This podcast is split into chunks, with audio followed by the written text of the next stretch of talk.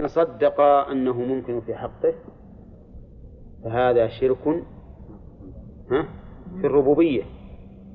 لأنهما لأنهما صدقا بأنه يمكن أن يخلق ولا خالق إلا الله. وإن كان لم يصدقاه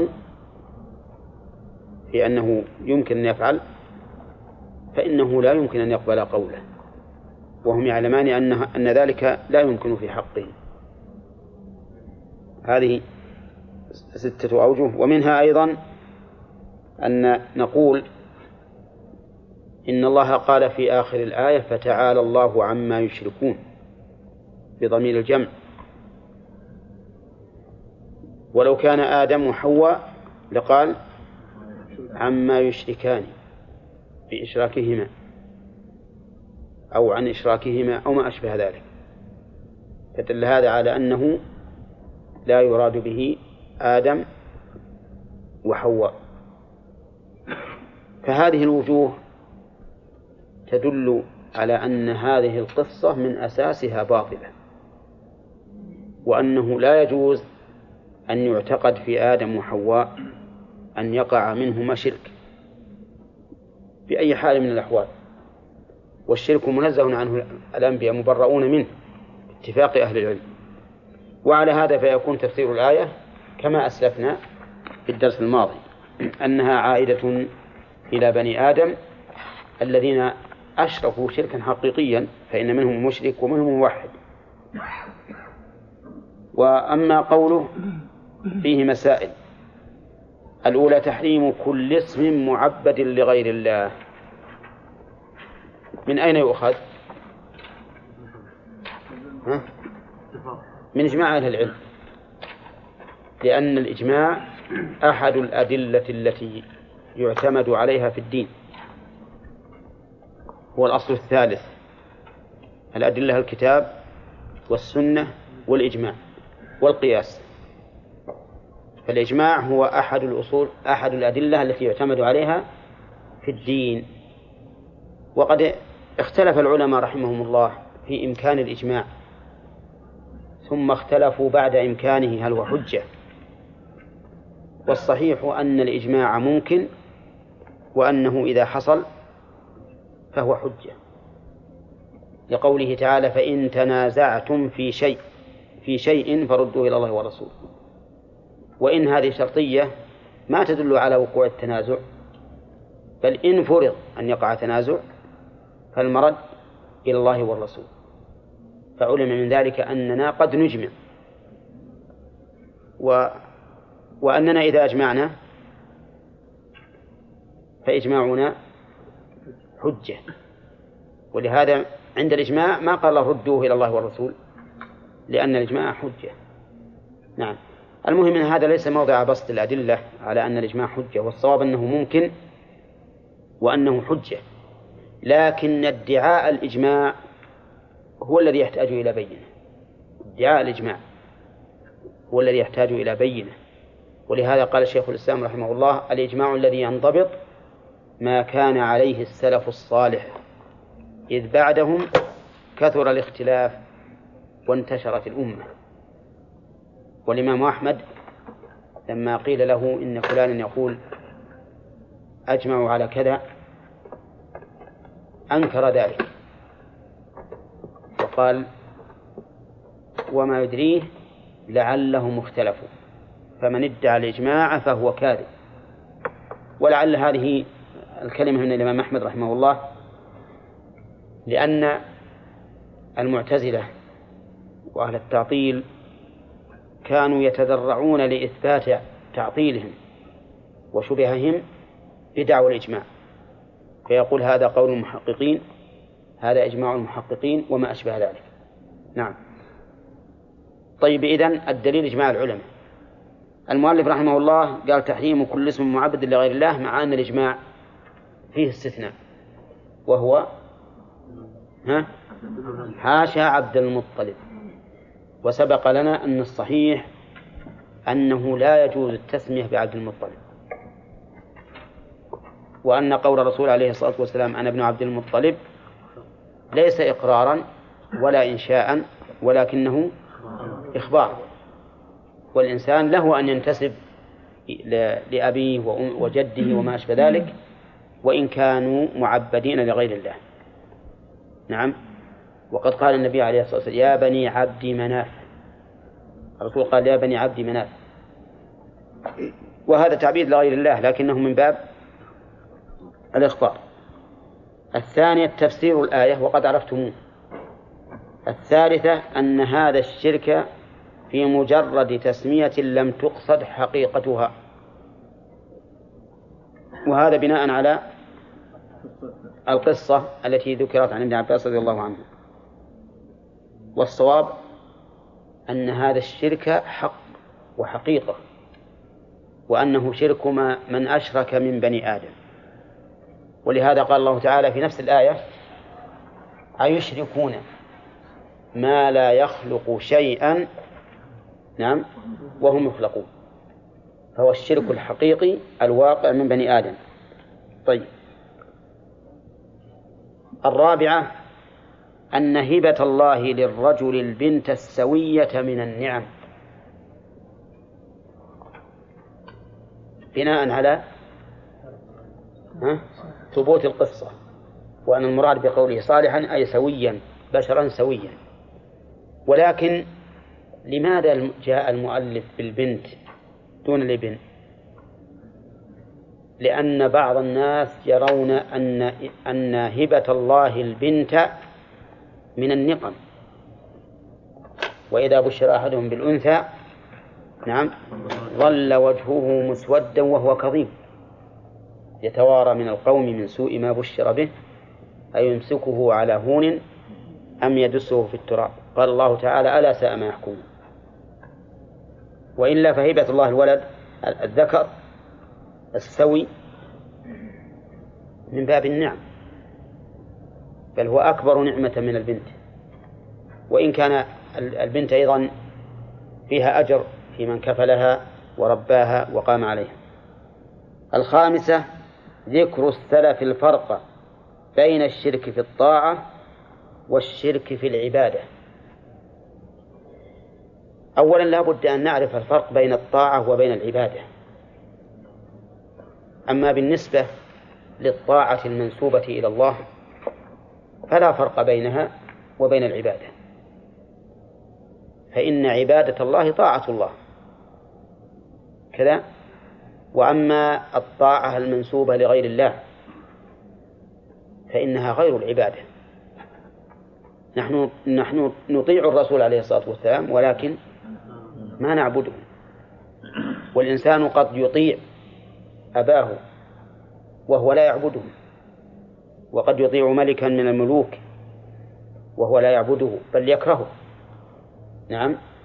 وأما الطاعة التي المنسوبة إلى الله فإنها هي عبادة. ولهذا فسر كثير من أهل العلم العبادة بالطاعة. نعم. وعلى كل حال الشرك في الطاعة الذي. أنني أطعته لا حبا وتعظيما وذلا كما أحب الله وأتذلل لله وأعظم الله ولكن طاعة أي اتباعا لأمره. فهذا هو الفرق بين الطاعة وبين العبادة. وبناء على القصة فإن آدم وحواء أطاع الشيطان تعبدا طاعة لا عبادة لا عبادة وهذا مبني على صحة القصة. ثم قال المؤلف رحمه الله باب قول الله تعالى ولله الأسماء الحسنى فادعوه بها. وذروا الذين يلحدون في أسمائه سيجزون ما كانوا يعملون. هذا الباب مما يتعلق بتوحيد الأسماء والصفات. والكتاب هذا جامع لأنواع التوحيد. توحيد العبادة توحيد الربوبية وتوحيد الأسماء والصفات. عرفتم؟ طيب. فقوله ولله الأسماء الحسنى هذا من توحيد الصفات الأسماء والصفات. وتوحيد الأسماء والصفات معناه إفراد الله عز وجل بما ثبت له من صفات الكمال بحيث نثبتها له على وجه الحقيقة بدون تمثيل بدون تمثيل ولا تكييف. لأنك إن عطلت لم تثبت وإن مثلت لم توحد. وقد ذكرنا فيما سبق أن التوحيد مركب من إثبات ونفي. أولا إثبات الحكم للموحد ونفيه عما عداه. وأنك إذا قلت زيد قائم لم توحده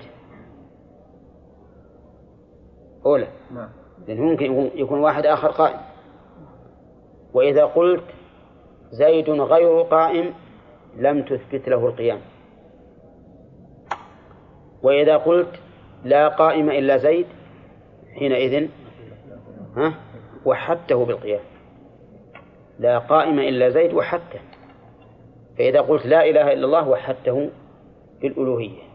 في الأسماء والصفات إذا أثبتت لله الأسماء والصفات دون أن يماثله أحد فهذا هو التوحيد. وإن نفيتها عنه فهذا تعطيل. وإن مثلت فهذا إشراك. شرك. فعلى هذا نقول إن توحيد الأسماء والصفات معناه إفراد الله عز وجل بما يستحقه من الأسماء والصفات بحيث تثبتها له على وجه حقيقة على وجه لا يماثل غيره. قال الله تعالى ولله الأسماء الحسنى. هذا فيه توحيد ما طريق التوحيد هنا؟ طريق التوحيد هنا تقديم الخبر لله الأسماء لأن تقديم الخبر يفيد الحصر. وعلى هذا فلله لا لغيره الأسماء الحسنى. وحينئذ يكون في الآية توحيد الأسماء لله الأسماء الموصوفة بهذا الوصف. وكلمة الحسنى مؤنث أحسن فهي اسم تفضيل. ومعنى الحسنى البالغة البالغة في الحسن غايته لأن اسم التفضيل يدل على هذا. ثم اعلم أن الحسن هنا تفضيل مطلق تفضيل مطلق. لأن اسم التفضيل قد يكون مقيدا وقد يكون مطلقا. فإذا قلت زيد أفضل من عمر فهذا تفضيل لكن مقيد. وأما إذا قلت زيد الأفضل فهذا تفضيل مطلق. إذا قلت أسماء الله أحسن من كذا مثلا فهذا تفضيل مقيد. إذا قلت أسماء الله هي الحسنى فهذا تفضيل مطلق. إذن فأسماء الله تعالى بالغة في الحسن غايته من كل وجه ولهذا ليس فيها نقص لا فرضا ولا احتمالا. نعم ما فيها نقص في وجه من الوجوه. فدل ذلك على أن ما يخبر به عن الله غير ما يسمى به الله لأن ما يخبر به عن الله منه ما لا يتضمن حسنا إطلاقا ومنها ما يتضمن مدحا وغير مدح من وجه مدحا من وجه وغير مدح من وجه آخر لكن يخبر به عنه. وأما الأسماء التي تسمى الله بها فليس فيها نقص بأي احتمال يكون. فمثلا الذات يقال ذات الله يخبر بها عن الله لكن هي تحتمل معنى حسنا؟ لا لأن ذات الشيء ما يقابل صفاته. يقال ذات للأعيان وصفات للأوصاف التي اتصفت بها الذوات. فيقال لله ذات ولكن ما يسمى بهذا الاسم. ما تقول مثلا يا ذات اغفر لي أو تسمي ولدك عبد الذات. لا لأنها ما هي اسم. ويخبر عن الله بأنه متكلم ولكن لا يسمى به لأن الكلام منه كلام محمود وكلام مذموم وكلام لا يحمد ولا يذم. وتقول إن الله مريد. ولكن لا تسميه به. تسميه بما يدل على كمال الإرادة كما تقول يا فعال لما تريد. وتقول إن الله صانع. لكن لا تسميه به. كل هذا يستفاد من قوله ولله الأسماء الحسنى. وقد سبق لنا بحث قيم في أسماء الله ولعلنا نعيده لئلا يفوت من لم يسمع. قلنا إن أسماء الله تعالى فيها مباحث. البحث الأول هل أسماء الله تعالى أعلام أو أوصاف؟ ويجيب عن ذلك محمد إسماعيل. هي أعلام أعلام وأوصاف؟ فباعتبار دلالتها على الذات وأنها علم على ذات الله عز وجل هي أعلام. وباعتبار ما تحتوي عليه من المعاني هي أوصاف. المبحث الثاني هل أسماء الله مترادفة أو متباينة؟ ولاحظوا ترى المباحث هذه ما هي بس مجرد أن نعرف. لأن يعني فيه من يقول إن أسماء الله جامدة. ما هي أوصاف ما تدل على وصف. مثل المعتزلة يقول إنه عليم بلا علم وسميع بلا سمع وبصير بلا بصر إلى آخره. المبحث الثاني هل أعلام الله هل أسماء الله متباينة أم مترادفة؟ أو مترادفة؟ باعتبار دلالتها على ذات الله؟ ها؟ مترادفة. لأنها لمسمى واحد. وباعتبار ما تشتمل عليه من المعاني متباينة. لأنها كل واحد لها معنى. كل واحد منها له معنى. وقال بعض أهل التعطيل من غلاة المعتزلة والجهمية إنها أسماء مترادفة. فالسميع والبصير والعليم والحكيم شيء واحد. نعم. ولا شك أن هذا ضلال مبين. المبحث الثالث هل هل أسماء الله غيره أو أسماء الله هي الله. وإن قال قائل هي الله لأن الله يقول سبح اسم ربك الأعلى. اسم ربك. نقول الاسم أداة التسبيح. ومعلوم أن الإنسان لا يسبح الله بذاته فلا بد من الاسم. نقول أما إن قصد بالاسم اللفظ الدال على المسمى. فهو غير الله. إن يريد بالاسم اللفظ الدال على المسمى فهو غير الله. وإن أريد بالاسم يعني ما دل عليه ذلك المعنى وهو المسمى فهي الله. ولهذا قال الله تعالى قل ادعوا الله أو ادعوا الرحمن. وتقول يا رحمن اغفر لي. وأنت حينما تقول يا رحمن هل تقصد الراء والحاء والميم والنون؟ تقصد المسمى. فنقول إن أريد بالاسم مدلوله فهو هو. تقول دعوت الله دعوت الرحمن دعوت السميع وتقول يا سميع يا بصير إلى آخره.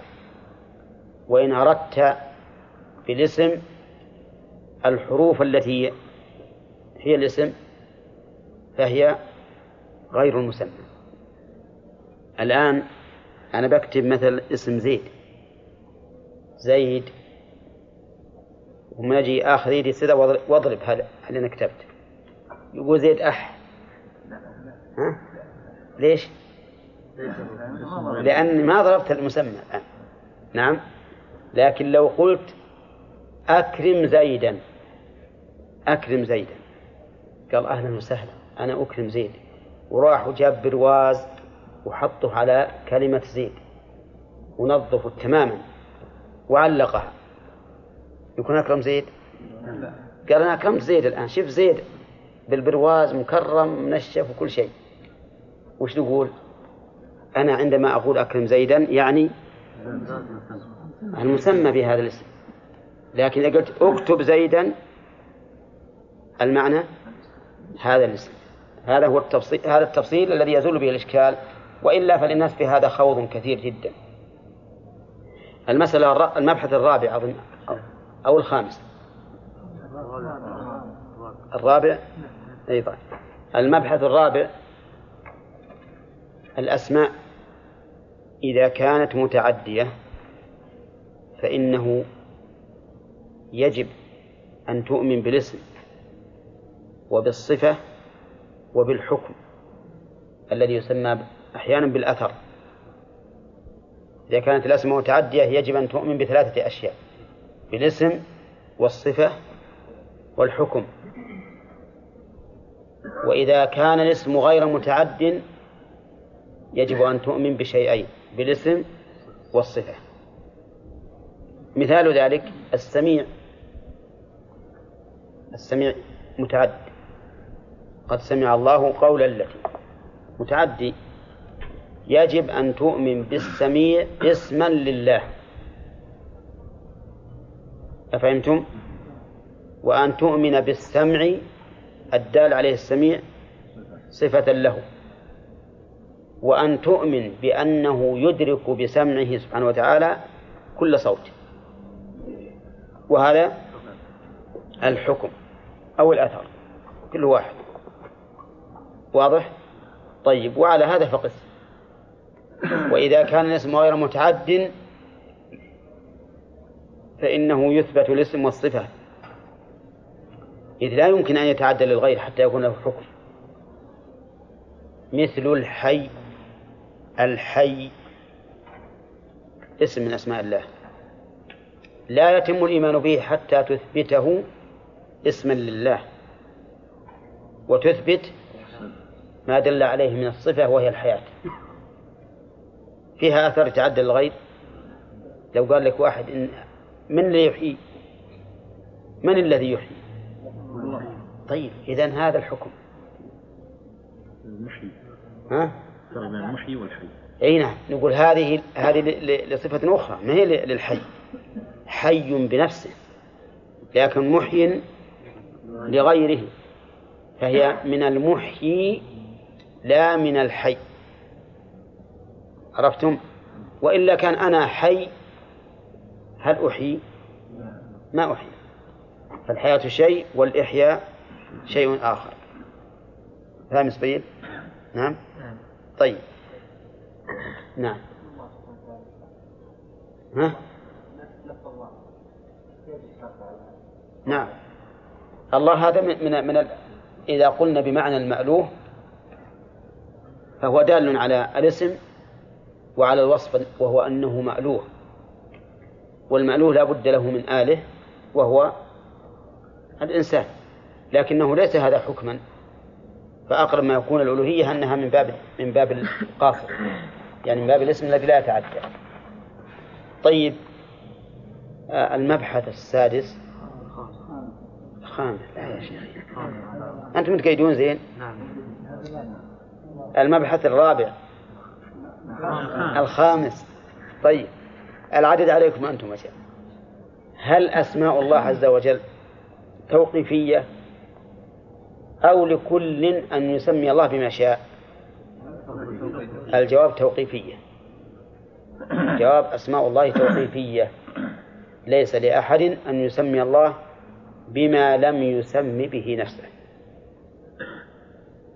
الدليل قوله تعالى ولا تقف ما ليس لك به علم.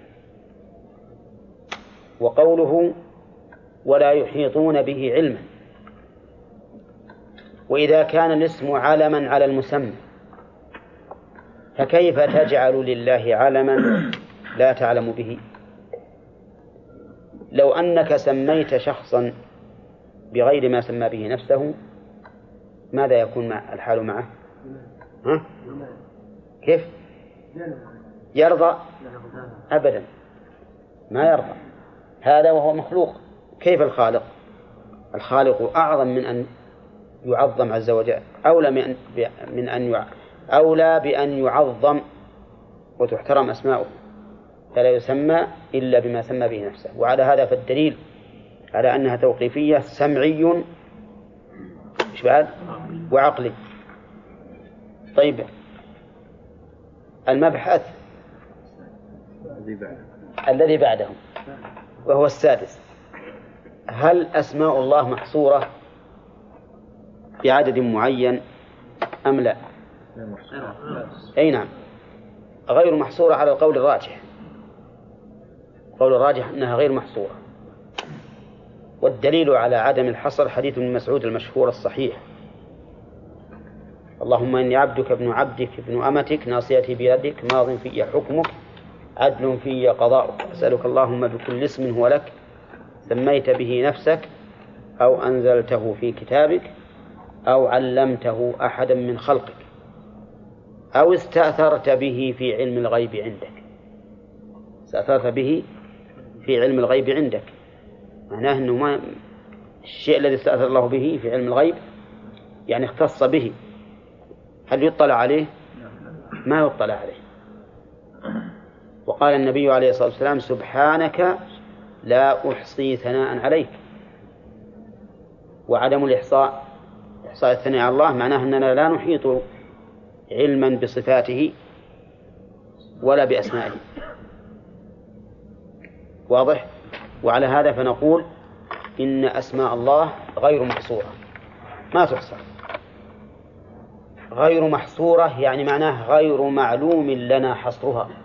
انتبه. جائز أن يكون ما استأثر الله به شيئا محصورا ما ندري. ولكننا بالنسبة لنا ليست محصورة بعدد نعلمه. والدليل الحديث. فإن قلت ماذا تقول في قول النبي صلى الله عليه وسلم؟ إن لله تسعة وتسعين اسما من أحصاها دخل الجنة. فالجواب أن الحديث لا يدل على الحصر وإنما يدل على أن من أسماء الله تسعة وتسعين اسما من أحصاها دخل الجنة. من أحصاها دخل الجنة. وهذا كقول القائل إن عندي مئة درهم أعددتها للجهاد في سبيل الله. هل ينافي أن يكون عنده غيرها؟ ها؟ لا ما ينافي. فالحديث إذن جملة واحدة. ليس جملتين متباينتين. إن لله تسعة وتسعين اسما من أحصاها دخل الجنة.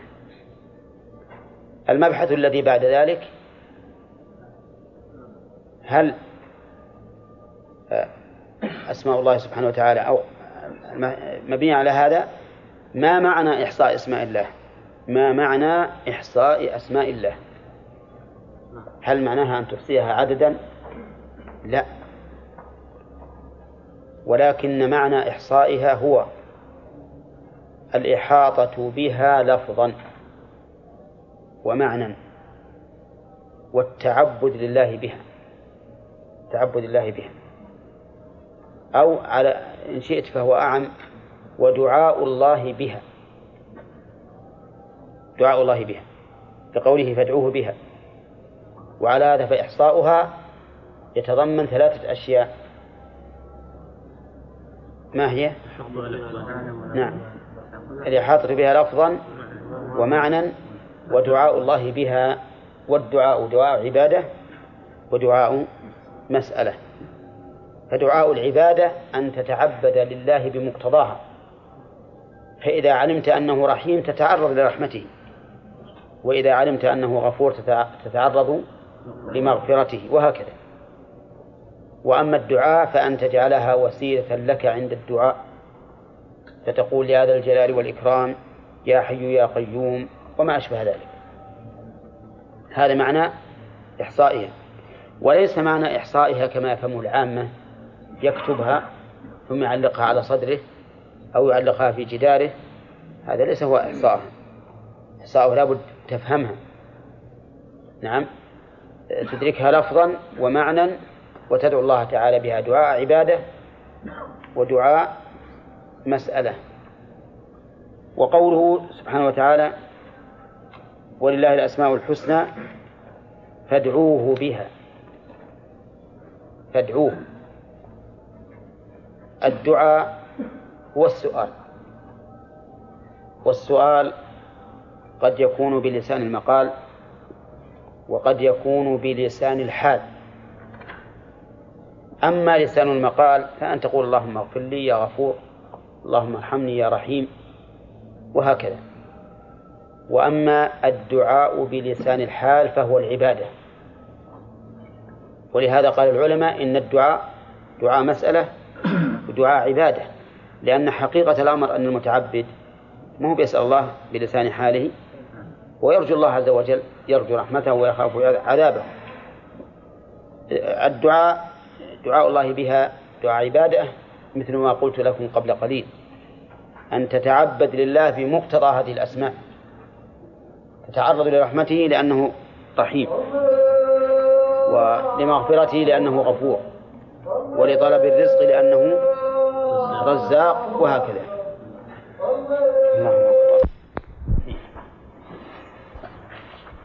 توحيد الألوهية وتوحيد الأسماء والصفات. طيب. قوله تعالى ولله الأسماء الحسنى. ما تعدد لفظه؟ ومعناه. والمشترك؟ ما اتحد لفظه واختلف معناه. واختلف معناه. والمتماثل هو ما اتفق لفظه ومعناه. طيب فهذه أربعة أقسام. طيب فادعوه بها ادعوه.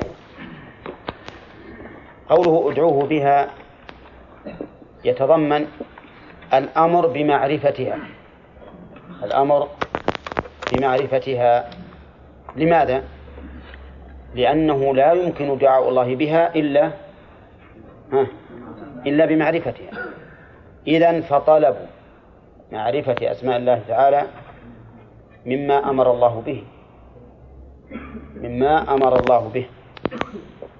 خلافا لمن قال في وقتنا الحاضر من المداهنين إن البحث في الأسماء والصفات أمر لا فائدة منه ولا حاجة أن نبحث في الأسماء والصفات.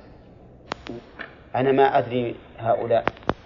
أيريدون أن يعبدوا شيئا لا يعرفون له أسماء ولا صفات؟ أم يريدون أن يداهنوا هؤلاء المؤولين المحرفين حتى لا يحصل جدل أو مناظرة معهم؟ وهذا لا شك أنه مبدأ خطير. أن يقال للناس لا تبحثوا بالأسماء والصفات. كيف ما نبحث سبحان الله. يقول ادعوه بها. كيف ندعوه بما لا نعرفه؟ والأمر هنا للوجوب وهذا يقتضي وجوب علمنا بأسماء الله. ومعلوم أيضا أننا لا نعلمها أسماء مجردة من المعاني بل لا بد أن نبحث في معناها. لأن علمها ألفاظا مجردة في فائدة ما في فائدة. وإن قدر أن فيه فائدة بالتعبد باللفظ فإنه لا لا تحصل لا يحصل به كمال الفائدة. ولهذا نقول إن قوله تعالى فادعوه بها يتضمن الأمر بمعرفتها. يتضمن الأمر بمعرفتها. إذ لا يمكن دعوه بها إلا بمعرفتها. وما معنى أدعوه بها؟ نقول له معنيان. أحدهما أن نتعبد لله بها. أي بما تقتضيه تلك الأسماء. وهل يطلق على العبادة الدعاء؟ نعم. نعم. قال الله تعالى أدعوني أستجب لكم. إن الذين يستكبرون عن عبادتي سيدخلون جهنم داخرين. نعم. ادعوني أستجب لكم ثم قال إن الذين يستكبرون عن عبادتي ها؟ ولم يقل عن دعائي. فدل هذا على أن الدعاء عبادة وهو كذلك. وما معنى دعاء الله تعالى بمعنى التعبد لله بها؟ معناه أن تتعبد لله بمقتضى تلك الأسماء. فمثل الرحمة الرحيم مقتضاها الرحمة. تتطلع إلى رحمة الله. وتفعل الأسباب التي تكون بها الرحمة. الغفور وش معناه؟ ذو المغفرة. تتعرض لمغفرة الله عز وجل بكثرة التوبة والاستغفار وما أشبه ذلك. القريب تتعرض للقرب منه بالصلاة وغيرها وأقرب ما يكون العبد من ربه وهو ساجد. السميع. تتعبد الله بمقتضى السمع. بحيث لا تسمع الله قولا ها يغضبه ولا يرضاه منك. البصير تتعبد الله تعالى بمقتضى ذلك البصر بحيث لا تري الله عز وجل فعلا يكرهه منك. وعلى هذا فقس. هذا معنى دعاء العبادة بالأسماء. أما دعاء المسألة وهو النوع الثاني فمعناها أن تقدمها بين يدي سؤالك متوسلا بها إليه. تقدمها بين يدي سؤالك متوسلا بها إليه. مثلا تقول يا حي يا قيوم اغفر لي وارحمني. هذا دعاء بها. كذا؟ أولا. وكذلك قال الرسول عليه الصلاة والسلام في في الدعاء الذي علمه أبا بكر رضي الله عنه قال فيه فاغفر لي مغفرة من عندك وارحمني. ها. إنك أنت الغفور الرحيم. هذا من دعاء الله بها. أن تجعلها وسيلة في دعائك لقبول الله سبحانه وتعالى لك. لأنك إذا دعوت وعللت فأنت أثنيت على ربك بهذا بهذا الاسم الذي أثنيت به عليه طالبا أن يكون سببا لإجابة دعوتك. وأظن أن التوسل بصفة الإنسان المرغوبة له أو بصفة المدعو المرغوبة المحبوبة إليه سببا للإجابة. لو أنه ولله المثل الأعلى. جاء رجل إلى ملك من الملوك يسأله وقال أنت الذي تعطي وأنت من أكرم بني آدم وأنت كذا وأنت كذا يثني عليك. يكون سببا في إعطائه ها؟ يكون سبب في إعطائه.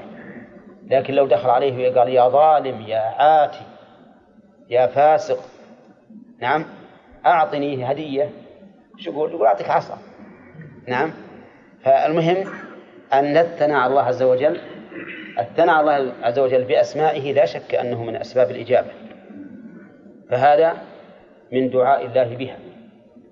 فصار معنى قوله تبارك وتعالى فادعوه بها أي دعاء عبادة.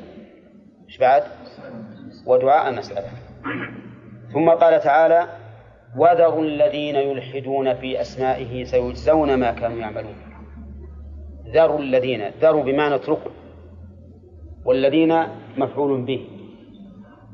وجملة يلحدون ها صلة الموصول. ذروهم ثم توعدهم بقوله ها سيجزون ما كانوا يعملون. سيجزون ما كانوا يعملون وهو الإلحاد. أي سيجزون جزاءه المطابق للعمل تماما ولهذا يعبر الله تعالى بالعمل عن الجزاء إشارة للعدل وأنه سبحانه وتعالى لا يجزي الإنسان إلا بقدر عمله.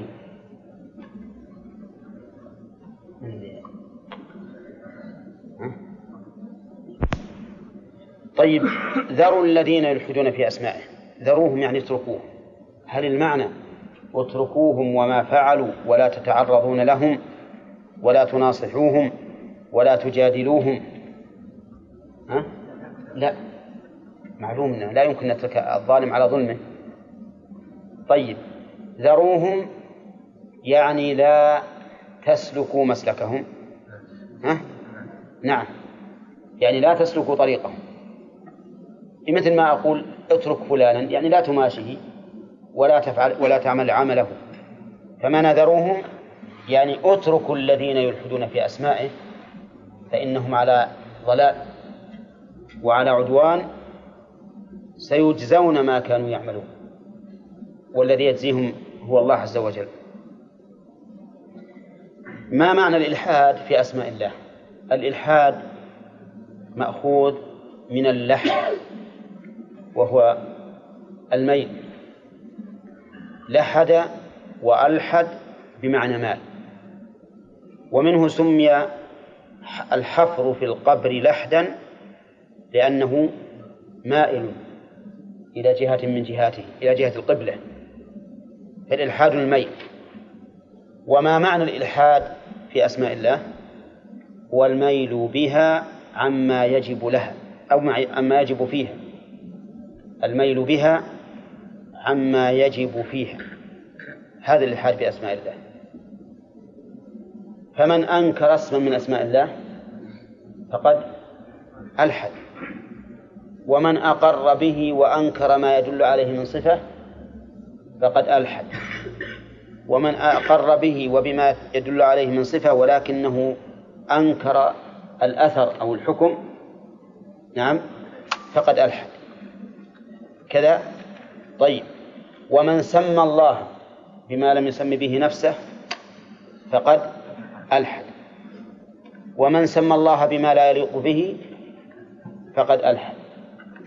ومن نقل هذه الأسماء إلى الأصنام ها؟ فقد ألحد. وبهذا نعرف أن الإلحاد أنواع. أن الإلحاد أنواع. النوع الأول أن ينكر شيئا من أسماء الله أو مما دلت عليه من الصفات. هذا النوع الأول. انتبه. النوع الأول من الإلحاد أن ينكر شيئا من الأسماء أو مما دلت عليه من الصفات أو الأحكام. ما وجه كونه إلحادا؟ لأنه مال بها عما يجب لها. إذ الواجب إثباتها وسبق أنه لا يتم الإثبات إلا بإثبات ثلاثة أمور في المتعدي وأمرين في اللازم. فإذا لم يثبت على هذا الوجه فقد مال بها عما يجب فيها. هذه واحدة. الثاني من الإلحاد عكس هذا. يثبت أسماء الله ويزيد. يأتي بأسماء لم يسمي الله بها نفسه. ومثلوا لذلك بتسميته علة فاعلة. الفلاسفة يقول ما هنا, إله؟ إنما هي علة فاعلة في هذا الكون. تفعل وهذا الكون معلول لها. وبعضهم يعبر عنه بالعقل الفعال.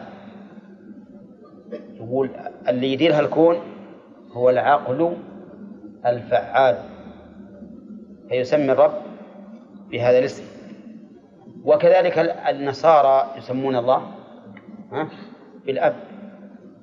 يسمون الله بالأب. هذا هذا من الإلحاد لأنه سمى الله بما لم يسم به نفسه وقد سبق أنه لا يجوز لأن أسماء الله توقيفية. النوع الثالث أن يجعلها دالة على التشبيه. يجعلها دالة على التشبيه. يقول نعم الله سبحانه وتعالى سميع وبصير. ورحيم وقدير والإنسان سميع وبصير ورحيم وقدير. أولى. طيب. اتفقت هذه الأسماء فيلزم أن تتفق المسميات. ويكون الله عز وجل مماثل للخلق. فيتدرج بتوافق الأسماء إلى التوافق في الصفات. ويقول إنكم إذا أثبتتم من الله سميع وبصير وعليم وقدير ورحيم فالإنسان كذلك. أولا هل أتى على الإنسان حين من الدهر؟ لم يكن شيئا مذكورا. إنا خلقنا الإنسان من نطفة أمشاج نبتليه فجعلناه سميعا بصيرا. ولا لا؟ والعليم أيضا وصف الله الإنسان بالعلم. ووصف الله الإنسان بالرحمة. جاء في الحديث الراحمون يرحمهم الرحمن. وقال تعالى عن النبي عليه الصلاة والسلام بالمؤمنين رؤوف رحيم. والإنسان كريم والله كريم أيضا. والإنسان حي والله حي. فتوصل إلى اعتقاد المماثلة منين؟ من أسماء الله. وجعل هذه الأسماء مقتضية للتمثيل والتشبيه. فمن جعل أسماء الله مقتضية للتمثيل بالخلق فإنه ملحد فيها. كيف ذلك؟ لأنها هي دلت على معان لائقة بالله عز وجل حيث قلنا فيما سبق إنها أسماء وأوصاف. فهي إذا دالة على معان إيش؟ لائقة بالله لا يمكن أن أن تكون مشابهة لما تدل عليه من المعاني في المخلوق أرأيت سمعك هل يكون كسمع الله؟ أنت صحيح سميع بصير لكن سمعك كسمع الله؟ أه؟ لا سمعك حادث وسيزول يلحقه النقص ولا لا؟ وهل هو أيضا شامل إلى إلى البعيد والقريب؟ ها؟ لا وكذلك البصر وغير من الصفات طيب هذه كم نوع؟ ثلاثة أنواع. النوع الرابع أن يشتق من هذه الأسماء أسماء للأصنام. فيقول الله إله وصنمه إله. طيب اشتق من أسماء الله اسما لهذا الصنم. سمه اللات من الإله أو من الله. وسمه العزى من العزيز وسمه منات من المناع وعلى هذا فقس. يأخذون من أسماء الله أسماء لهذه الأصنام لأجل أن يلبسوها ثوبا لا يصلح لها.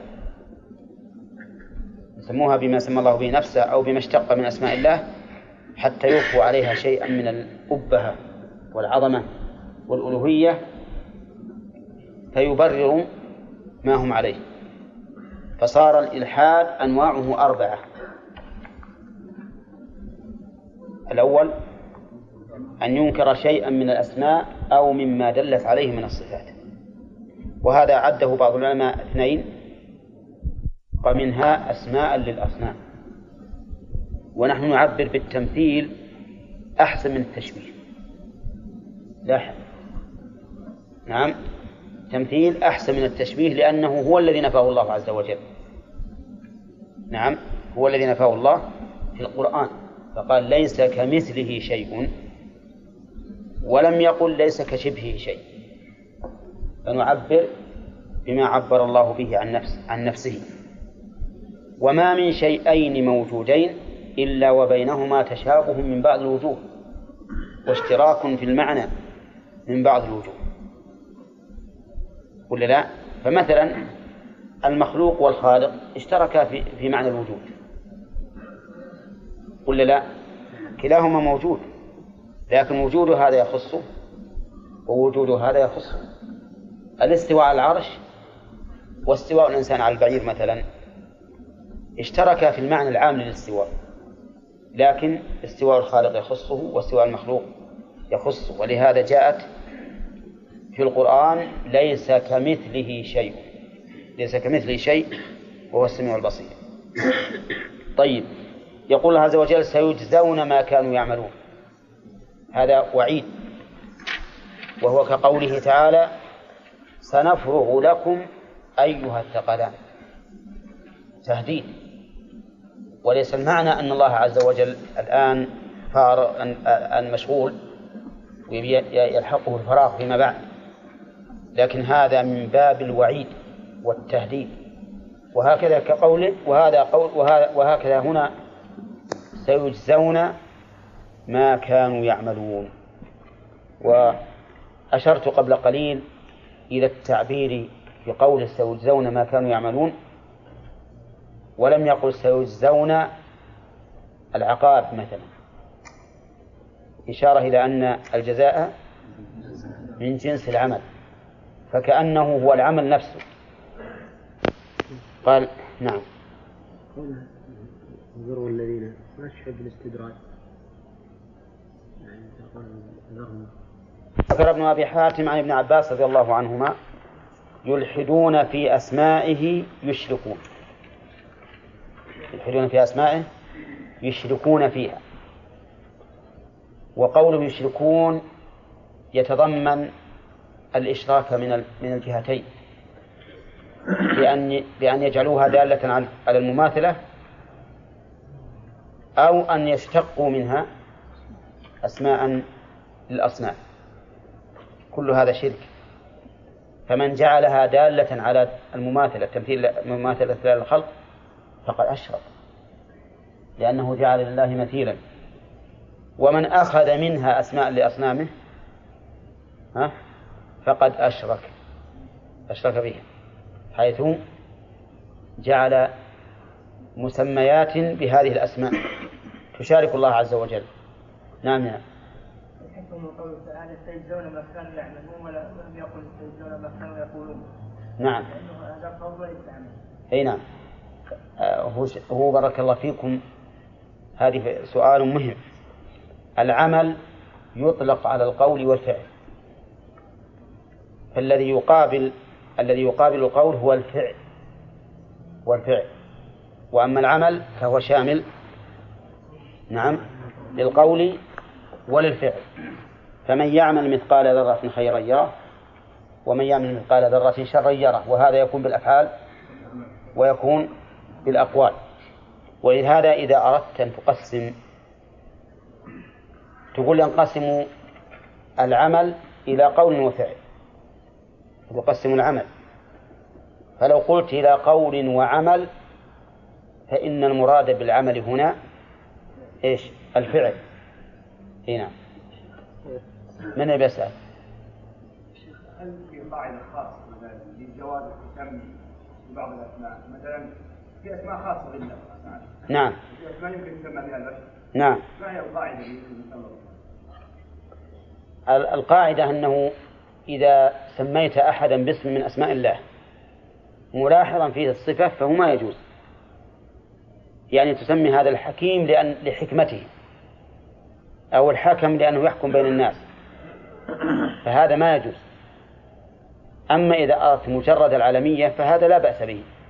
ولهذا يوجد في أسماء الصحابة حكيم ويوجد فيه الحكم ولم يغيره الرسول عليه الصلاة والسلام لكنه غير أبا الحكم لأنه سمي بذلك لكونه يحكم بين الناس. و... لا فيه أسماء خاصة بالله ما ما يسمى به غيره مطلقا مثل الله. الله ما يمكن يسمى به أب... أحد أبدا. وكذلك قالوا الرحمن إنه من من الخصائص. وكذلك مثل رب العالمين. رب العالمين. هذا ما يسمى به إلا الله. يعني الشيء اللي ما يمكن يصدق إلا على الله فهو ما يسمى به أحد خاص بالله. وأما الرب فإنه يطلق على الله وعلى غيره كرب الدابة ورب البيت وما أشبه ذلك. يكون مضافا. نعم. ثم إن الرب أيضا يطلق بمعنى الصاحب. الرب يطلق بمعنى الصاحب. مثل قوله تعالى سبحان ربك ها؟ رب العزة عما يصفون. هذه مهم مثل رب العالمين رب العالمين الذي خلقهم. لكن رب العزة ما يمكن تقول إنه خلق العزة لأن العزة صفة من صفات الله غير غير مخلوقة فهنا الرب بمعنى صاحب صاحب العزة. نعم. نعم. نعم. إي نعم إذا لم يقصد الصفة. لأن الحكم موجود في في الصحابة من من تسمى بهذا الحكم. هذه الآية تكون عامة حتى في المتأولين من الأشاعرة وغيرهم. إي نعم. لأن إنكار ما دلت عليه من الصفات هو طريق أهل التأويل. هو طريق أهل التأويل. ما يقرون بكل الصفات التي تدل عليها. مثل الرحمن الأشاعرة ما يؤمنون بالرحمة. ما يقولون الله له رحمة. يقول رحمة الله المراد بها إما المفعول أو إرادة المفعول.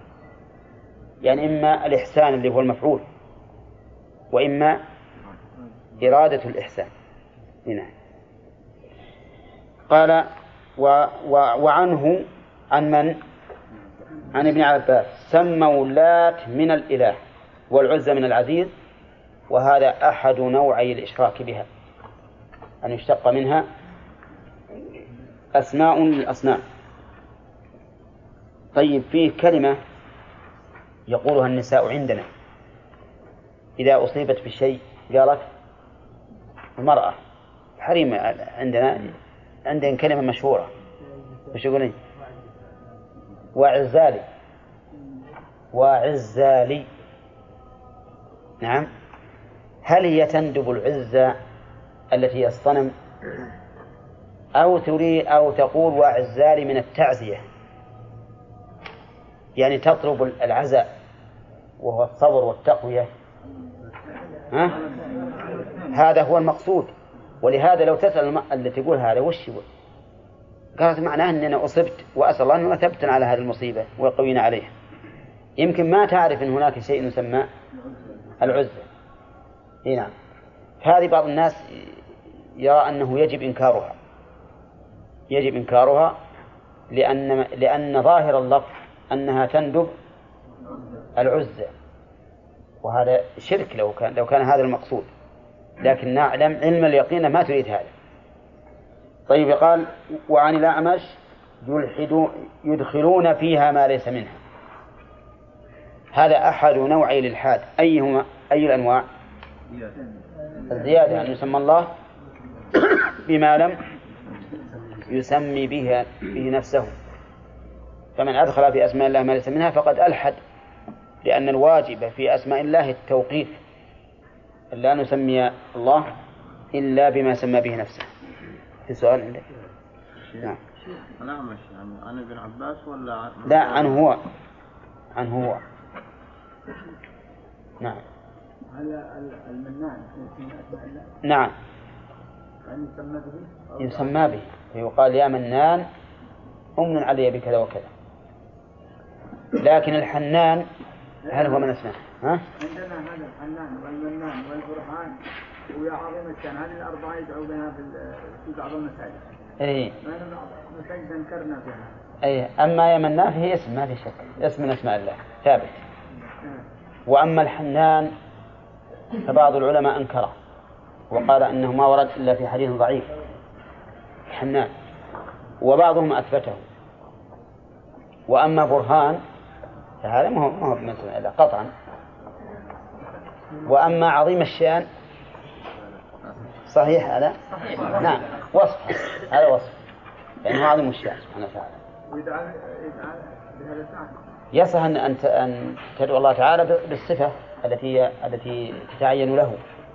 كما الرسول يدعو اللهم منزل الكتاب مجري السحاب وهازم الأحزاب كان يدعو بها عليه الصلاة والسلام. هذا. إي نعم ما في شيء. نعم. نعم. حديث خلق الله آدم على في الرحمن أي نعم هذا اختلف العلماء فيه فمنهم من قال إنها إن صورة الرحمن ما صحت وممن, وممن أنكر ذلك ابن خزيمة في صحيحه في كتاب التوحيد. ومنهم من قال إن اللفظ الصحيحة وهي تفسر الضمير في قوله خلق آدم على صورته لأن خلق آدم على صورته ثابتة في الصحيحين. ولكن ولكن ما المخرج؟ يخرج هذا على أحد وجهين إما أن المعنى أنه على صورة الرحمن ولا يلزم من من كونه على صورته أن يكون مماثلا له. لا يلزم من كونه على صورته أن يكون مماثلا له. فهذه أول زمرة تدخل الجنة على صورة القمر ليلة البدر. ولا يلزم أن تكون على مثله. الصورة من حيث العموم. أو يقال على صورة الرحمن إن هذا من باب إضافة المخلوق إلى خالقه. يعني على الصورة التي اختارها سبحانه وتعالى وأرادها فلا تضرب الوجه فتقبح هذه الصورة التي اعتنى الله بها. أو أو تقبحه. أنواع. القسم الثاني ها؟ الإلحاد في الآيات. ها؟ اي أحسنت. أنواع الإلحاد نعم. باقي من أنواع الإلحاد. يلا سالم. زيادة على الله يعني أن يسمى ودليله قوله تعالى إن الذين يلحدون في آياتنا لا يخفون علينا انتبه. الإلحاد في الأسماء فهمناه الآن. الإلحاد في الآيات دليله قوله تعالى إن الذين يلحدون في آياتنا ها لا يخفون علينا. وهذه الجملة كما ترون فيها تهديد مبين لأن قوله لا يخفون علينا معناه سنعاقبهم على هذا الإلحاد. والجملة هنا مؤكدة بإن إن الذين يلحدون. وآيات الله عز وجل تنقسم إلى قسمين آيات كونية وآيات شرعية. فالآيات الكونية هي المخلوقات. كل المخلوقات من آيات الله الكونية. السماوات والأرض والنجوم والجبال والشجر والدواب وغير ذلك. قال الشاعر وفي كل شيء له آية. ها؟ تدل على أنه واحد. فوا عجبا. كيف يعصى الإله؟ أم كيف يجحده الجاحد؟ وفي كل شيء له آية تدل على أنه واحد. كل شيء فيه آية من آيات الله عز وجل. إذا كانت الآيات الكونية هي كل ما خلق الله كل مخلوقات الله كل مخلوقات الله تعالى فهي آية كونية لله. فبماذا يكون الإلحاد فيها؟ يكون الإلحاد فيها بثلاثة وجوه. اعتقاد أن أحدا انفرد بها أو ببعضها. يعني خلق. دون الله. مثل الطبائعيين الذين يقولون إن الطبيعة هي اللي تكون. هذا إلحاد في آيات الله. هذا قسم اعتقاد أن أحدا انفرد بها دون الله أو شارك فيها أو في بعضها. لا انفرد بها. ثانيا اعتقاد أن لله تعالى فيها شريكا. يعني وإن لم يكن خالقا لكن له شريك في الملك في ملك هذه الأشياء. هذا إلحاد في الآيات. القسم الثالث أو الناحية الثالثة اعتقاد أن لله معينا في خلقها. لا شريكا لا ولكن معين. أن لله معينا في خلق هذه الأكوان. فالإلحاد إذن في الآيات الكونية من ثلاثة أوجه. اعتقاد أن أحدا سوى الله منفرد بها أو ببعضها. اعتقاد أن أحدا مشارك لله تعالى فيها. والفرق بين هذا والذي قبله ظاهر. لأن الفرق إذا اعتقد أن أحدا منفردا بها دون الله واضح. إنه كأنه جعل الكون مخلوقا لغير الله. أن أحدا شارك الله فيها يعني مثل صار له مثل واحد خلق السماوات الله خلق السماوات وآخر خلق الأرض. هذا على سبيل الانفراد. أما القسم أما الثاني الوجه الثاني أن لله تعالى فيها شريكا على وجه مشاع. يعني كل هذا بينه وبين الله. كل الخلق بين الله وبين أحد آخر. ظهر الفرق بينهما؟ طيب. الثالث أن يعتقد أن لله تعالى معينا في إيجادها وخلقها وتدبيرها. هذا من الإلحاد في الآيات. وتدل على ويدل على ذلك على هذه الأوجه قوله تعالى قل ادعوا الذين زعمتم من دون الله لا يملكون مثقال ذرة في السماوات ولا في الأرض. هذا واحد الانفراد. وما لهم فيهما من شرك. هذا الثاني. وما له منهم من ظهير. ظهير يعني معين. هذا الثالث. فصار اللحاد في آيات الله الكونية من كم من وجه؟ من ثلاثة أوجه. عرفتم؟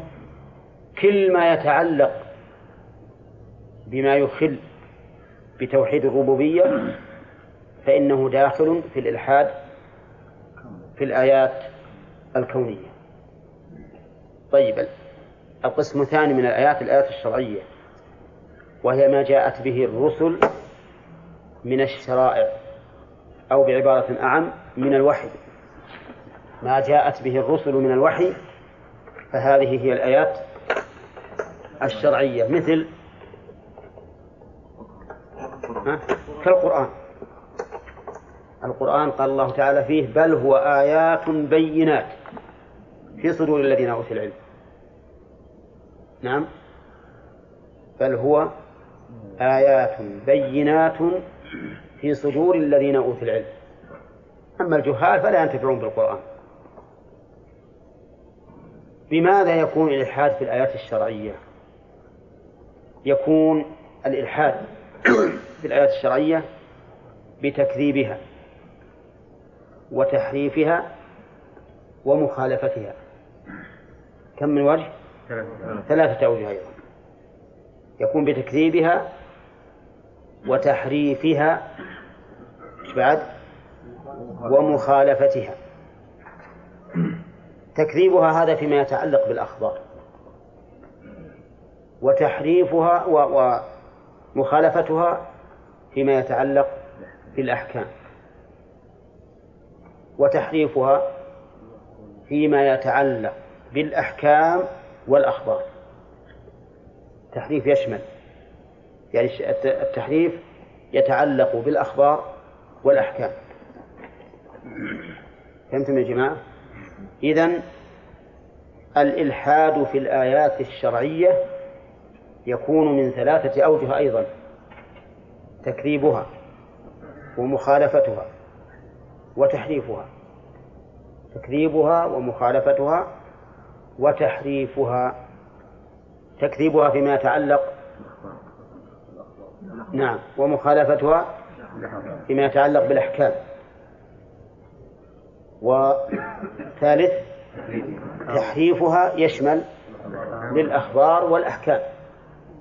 ولا لا؟ فمن الناس مثلا من يحرف الأحكام ويجعل هذا الخبر مثلا أو هذه الآية لها معنى غير ما أراد الله. ومن الناس من يحرف الأخبار كتحريف أهل التعطيل من المعتزلة والجهمية والأشعرية ونحوهم أفهمتم؟ طيب إذن الإلحاد في الآيات الكونية والشرعية حرام ولا جائز؟ ها؟ حرام وبعضه كفر تكذيبها كفر لا شك تكذيب الآيات الشرعية كفر فمن كذب شيئا مع اعتقاده أن الله تعالى ورسوله أخبر به فهو كافر. فهو كافر. إذا علم أن هذا مما أخبر الله به ورسوله ثم كذبه كفر. ومنها ما يكون معصية من الكبائر ومنها ما يكون معصية من الصغائر. قال الله تعالى في الحرم ومن يرد فيه بإلحاد بظلم يذيقه من عذاب أليم فسمى الله تعالى المعاصي والظلم سماها إلحادا لأنها ميل عما يجب على الإنسان أن يكون عليه. الإنسان العاصي لله مال أليس كذلك؟ مال عما يجب أن يكون عليه لأن الواجب أن يكون عليه هو السير على صراط الله سبحانه وتعالى. فإذا خالف فقد ألحد. نعم. طيب إذن الحمد لله تم تقسيم الألحاد بالآيات الكونية. والشرعية. والسؤال الآن الذي يرد ما هو الموضع الذي يكون فيه الإلحاد؟ نقول يكون في الأسماء وفي الآيات. والإلحاد في الأسماء أربعة أنواع. والإلحاد في الآيات نشوف انقسم. الآيات إما كونية وإما شرعية. فالإلحاد في الآيات الكونية يكون باعتقاد أن أحدا انفرد بها دون الله أو ببعضها. والثاني أن يعتقد أن الله تعالى فيها مشاركا والثالث أن يعتقد أن الله تعالى فيها معينا وقد دل على هذه الأشياء الثلاثة. إيش؟ قوله تعالى قل الذين زعمتم من دون الله لا يملكون مثقال ذرة في السماوات ولا في الأرض وما لهم فيهما من شرك وما له منهم من ظهير. نعم. في الآية هذه شيء رابع لكن ما يتعلق ببحثنا وهو ولا تنفع الشفاعة عنده إلا لمن أذن له. فبهذه الأمور انقطعت كل وسيلة يتعلق بها المشركون. ما دام آلهتهم ما له ملك ولا مشاركة ولا معاونة ولا شفاعة. إذا بماذا يتعلقون؟ ما عندهم شيء يتعلقون به. نعم. فالحال في الآيات الشرعية قلنا تكون في ثلاثة أمور بثلاثة أمور تكذيبها ومخالفتها وتحريفها. نعم.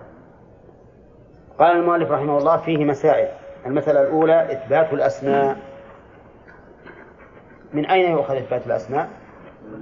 من قوله ولله الأسماء وهذا خبر متضمن لمدلوله من ثبوت الأسماء لله وهنا الجملة فيها حصر تقديم إيش؟ تقديم الخبر هل الحصر باعتبار الأسماء أو باعتبار كونها حسنى؟ ها؟ باعتبار كونها حسنى لأن لغير الله أسماء أيضا. لكن باعتبار كونها حسنى. طيب. من الذي أنكر الأسماء؟ الجهمية وغلاة المعتزلة. مو كلهم مذهبهم اللي عليه المذهب إنكار الصفات فقط. نعم. ذكرت الحصر في قوله إن لله 99 اسم. ما تفيد الحصر أيضا هنا؟ لا. لا. نعم. يقول الثانية كونها حسنى. كون الأسماء حسنى. إيش معنى حسنى؟ أي بلغت في الحسن غايته. لأن حسنى اسم تفضيل. الثالث الأمر بدعائه بها. قلنا إن الدعاء نوعان. دعاء مسألة ودعاء عبادة. وكلاهما مأمور به أن يدعى الله سبحانه وتعالى بهذه الأسماء الحسنى. كيفية الدعاء؟ العبادة؟ نعم. فيتعرض لمغفرته رحيم يتعرض لرحمته بفعل الطاعات. نعم. آه، دعاء المسألة؟ دعاء المسألة. ما بين يد الدعاء؟ أو أو بعبارة أعم أن يقرنها بدعاء الله. ها؟ إيش؟ يجعلها وسيلة للتوصل إلى نعم. وسيلة لما يدعو الله به سواء قبل أو بعد. اللهم إني ظلمت نفسي ظلما كثيرا ولا يغفر الذنوب إلا أنت فاغفر لي مغفرة من عندك وارحمني إنك أنت غفور رحيم هذه جعلت بعد. نعم. طيب الرابعة ترك من عارض من الجاهلين الملحدين. تركهم. تقدم لنا أن المراد ترك سبيلهم. وليس المعنى أن لا ندعوهم وأن لا نبين لهم. وأن الآية أيضا تتضمن مع ذلك التهديد. التهديد. نعم. الخامسة تفسير الإلحاد فيها. وقد سبق أن الإلحاد في الأسماء يكون على أربعة أنواع. السادسة وعيد من ألحد. بقوله سيجزون ما كانوا يعملون. نعم. ثم المؤلف رحمه الله باب لا يقال السلام على الله. لا يقال السلام على الله. السلام له عدة معاني. منها التحية كما يقال سلم على فلان يعني حياك. ومنها السلام بمعنى السلامة من النقص والآفات. ومنها السلام من أسماء الله. السلام من أسماء الله. قال الله تعالى هو الله الذي لا إله إلا هو عالم الغيب والشهادة هو الرحمن الرحيم إلى آخره. والله الملك القدوس السلام. السلام فسمى الله نفسه بالسلام. السلام بمعنى السلامة من النقص والآفات مثل قولنا السلام عليك أيها النبي ورحمة الله. فإن ندعو له بماذا؟ بالسلام.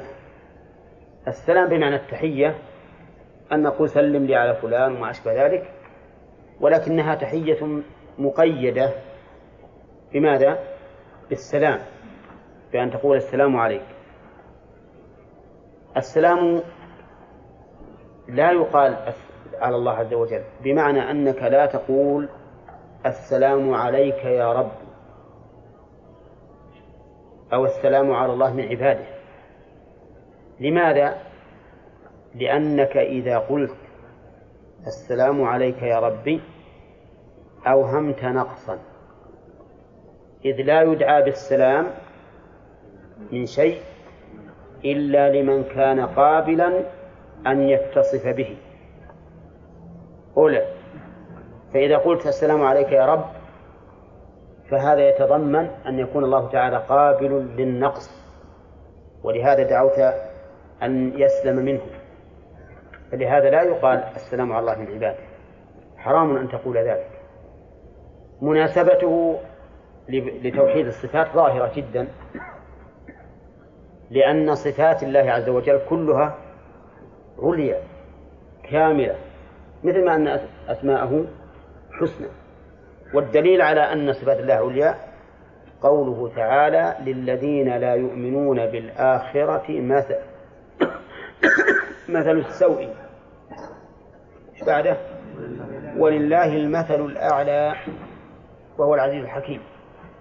وفي آية أخرى ولله المثل الأعلى في السماوات والأرض. المثل الأعلى معناه الوصف الأكمل. الوصف الأكمل. فإذا قلنا السلام على الله فمعنى ذلك أن هذا الوصف قد يلحقه؟ النقص. فينافي كمال الصفات. فمناسبة هذا الباب لتوحيد الأسماء والصفات ظاهرة جدا وهو أنه يوهم أن الله تعالى يمكن أن يلحقه النقص فلهذا دعونا له بالسلام. الله تعالى الأسماء الحسنى. أعقبه بأن هذه الأسماء الحسنى وهذه الصفات سالمة من كل نقص وعيب والكمال لا يصح إلا بانتفاء العيب وثبوت الكمال. لا يثبت الكمال إلا بانتفاء ما يضاده. فمجرد الإثبات لا يدل على الكمال المطلق. والنفي تعطيل محض. لو قلت زيد فاضل أثبت له الفضل. لكن هل أثبت له أنه لا يلحقه نقص في هذه الصفة؟ لا. جائز أن يكون له نقص. فإذا قلت زيد فاضل ولم يتخذ شيئا من طريق السفول مثلا. فالآن أثبت له الفضل المطلق في هذه الصفة. الرب سبحانه وتعالى يتصف بصفات الكمال ولكنه إذا ذكر نفي ما يضاد تلك الصفات صار ذلك أكمل. صار هذا أكمل.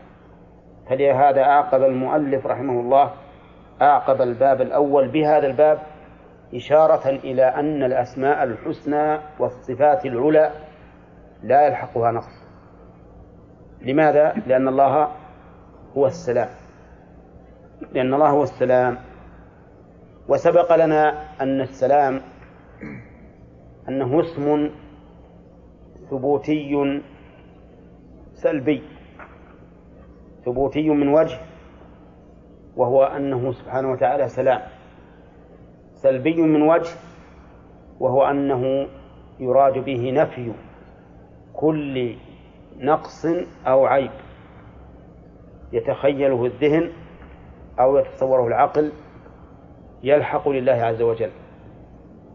كل شيء يمكن من النقص أو العيب فإن كلمة السلام تنفي ذلك فهو إذا اسم ثبوتي من وجه وهو ثبوت هذا هذا الاسم له والصفة التي والصفة التي تضمنها وهي السلامة وهو سلبي من وجه آخر من جهة إيش؟ أنه يدل على انتفاء كل صفة نقص عن الله يدل على انتفاء كل صفة نقص. فما معنى السلام إذن؟ السلام هو السالم من كل نقص وعيب بحيث لا يعتريه نقص لا في ذاته ولا في صفاته ولا في أفعاله ولا في أحكامه. لا يعتريه أي نقص. ولهذا لا يقال السلام على الله لأنك لو قلت السلام على الله لأوهم ذلك القول أن الله تعالى قد يعتريه النقص. لأنه لا يطلب الخلو من شيء إلا إذا كان ذلك الشيء ممكنا. إذ لو كان ممتنعا لكان امتناعه معلوما بدون دعاء. أليس كذلك؟ وأيضا فإن الله تعالى لا يدعى له وإنما يدعى. إذا قلت السلام على الله دعوت الله أن يسلم نفسه. وهذا لا يليق. فإن الله تعالى يدعى ولا يدعى له. وإنما يثنى عليه بصفات الكمال الثابتة له. عرفتم الآن؟ فصار ينهى عن قول السلام على الله لعلتين. العلة الأولى أن مثل هذا الدعاء يوهم أنه يمكن النقص في حقه فتسأل الله أن يسلم نفسه من ذلك ولماذا يوهم؟ لأنه لا يدعى بالسلامة من شيء إلا في محل يمكن أن يكون قابلا لها قابلا لضدها وهو النقص أما محل لا يمكن أن يقبل لضدها فلا حاجة إلى أن تدعو بالسلامة منه. واضح؟ أما العلة الثانية فإنك إذا دعوت الله بأن يسلم نفسه فقد قلبت الحقيقة لأن الله عز وجل يدعى ولا يدعى له فهو بغنى عنه. لكنه يثنى عليه بصفات الكمال. يثنى عليه فيقال غفور رحيم سميع عليم قدير وما أشبه ذلك.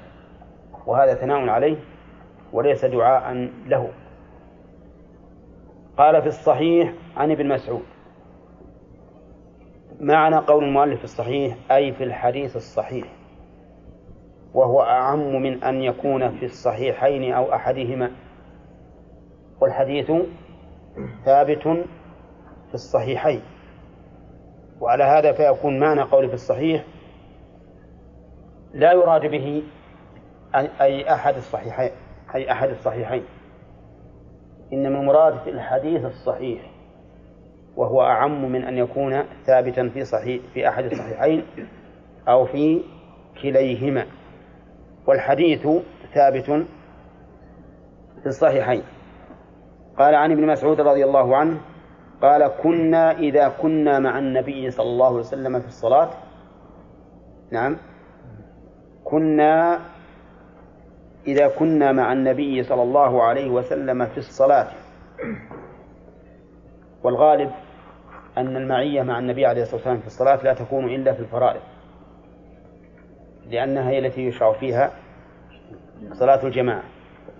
قلنا هذا جواب إذا قلنا السلام على الله من عباده.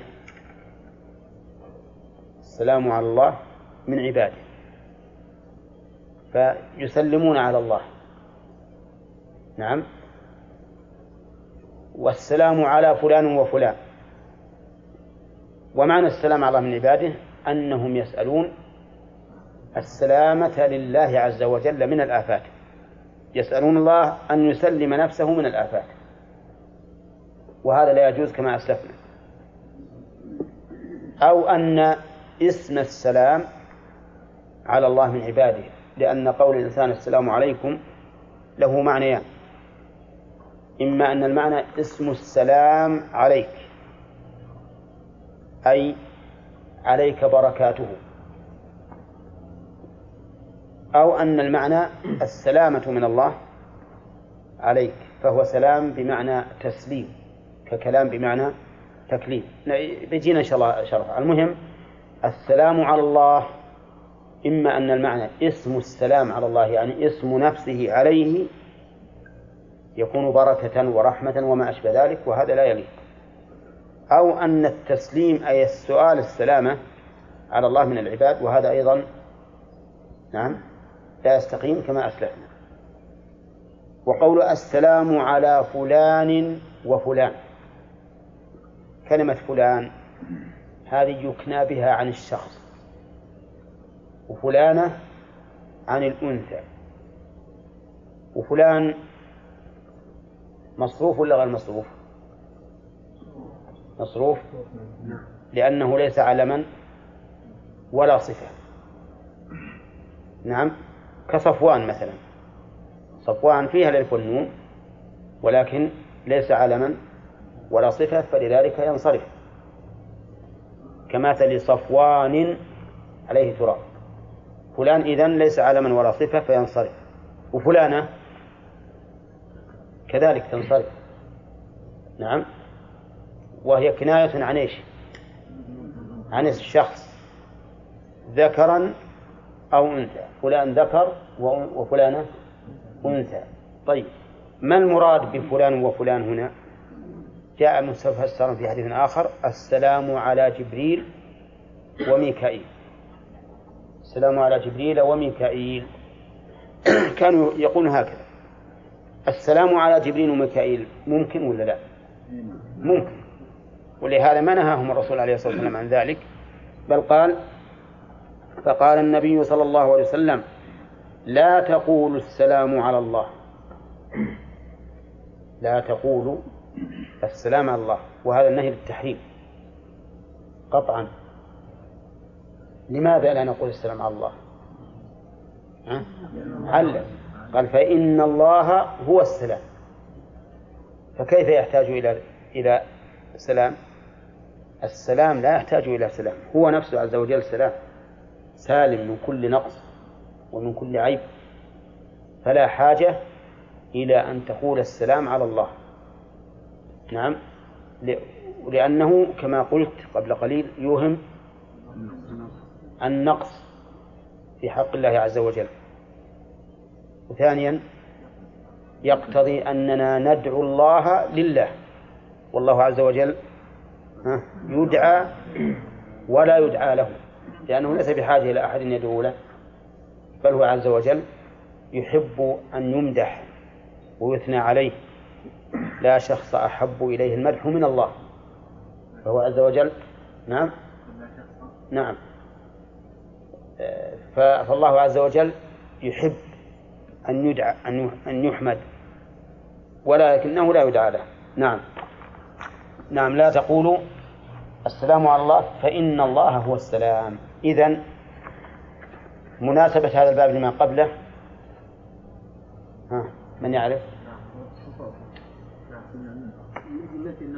نعم. لما ذكر في الباب ما يتضمن الكمال ذكر ما يليه؟ ما ينافي النقص. طيب. السلام على الله ممتنع لسببين. حمد. السبب الأول ذلك أن الله منزه عن كل نقص فلا يليق أن أن نقول السلام على الله. لأنه لأنه يوهم النقص. يوهم جواز النقصان عليه. عليه. إذ لا يدعى بانتفاء الشيء عن الشيء إلا وهو ممكن أن يتصف به. طيب. السبب الثاني عبد الرحمن. هذا القول قلبنا الواقع. فإن الله يدعى ويمجد به المعاني ولا يدعى له؟ نعم.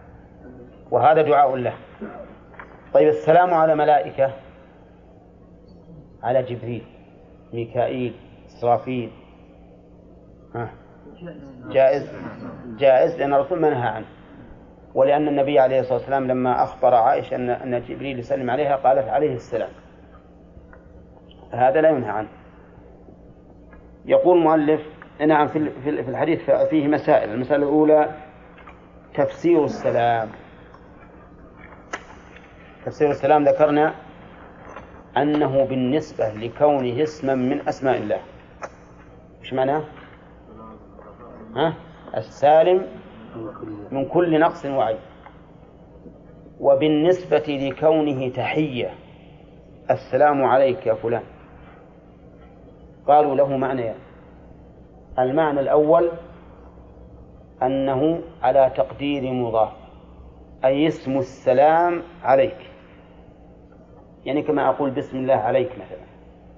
اسم السلام عليك يعني هذا الاسم اسم الله عز وجل الذي فيه البركة والخير والسلامة عليك.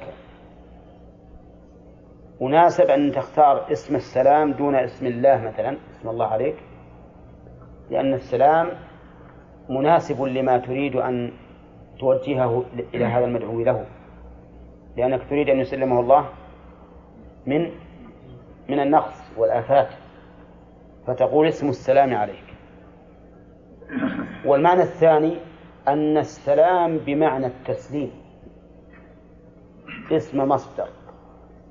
مثل إيش؟ كالكلام بمعنى التكليم. اسم مصدر. أي تخبر خبرا يراد به الدعاء أن السلام على فلان ولكنه خبر لفظا إنشاء معنى إذ هو دعاء. دعاء السلام عليك. يعني أسأل الله أن يسلمك تسليما. ولهذا إذا قلت لشخص السلام عليك وقال أهلا ومرحبا حياك الله وبياك. نعم. وجعل الجنة مثواك وأعاذك من النار وغفر لك. يكفي في رد السلام؟ ما يكفي لأنك أنت دعوت له بالسلام. رد خليه يرد عليك يجب عليه أن يرد عليك مثل ما دعوت فحيوا بأحسن منها أو ردوها. طيب هذا معنى السلام. إذا تفسير السلام قال المؤلف رحمه الله تفسير السلام صار تفسير السلام له وجهان. الوجه الأول باعتباره اسما من أسماء الله والوجه الثاني باعتباره تحية. وعرفتم المعنى. طيب ثانيا الثانية أنه تحية. منين يؤخذ؟ أنه تحية. يحيونه. يمكن أن يكون أيضا بالنسبة لله لأنه التحيات لله أي جميع الكلمات الدالة على الحياة والعظمة والملك والبقاء كلها لله. طيب الثالثا الثالثة أنه أنها أي هذه التحية لا تصلح لله. من أين يؤخذ أنها لا تصلح لله قاضي؟ لا السلام على الله. ماذا؟ لا تقول السلام على الله. نعم صح. الرابعة العلة في ذلك. سامع سببين. أحدهما أنه يوهم أن- لا لا العلة اللي قالها الرسول صلى الله عليه وسلم. أن الله هو السلام. أن الله هو السلام. فإن الله هو السلام. وإذا كان السلام لا تدعو له بالسلام. إذا دعوت له بالسلام فأنت أوهمت أنه يمكن أن ينقص وأن يلحقه الآفات فتسأله أن يسلم نفسه من ذلك. يقول الخامسة تعليمهم التحية التي تصلح لله.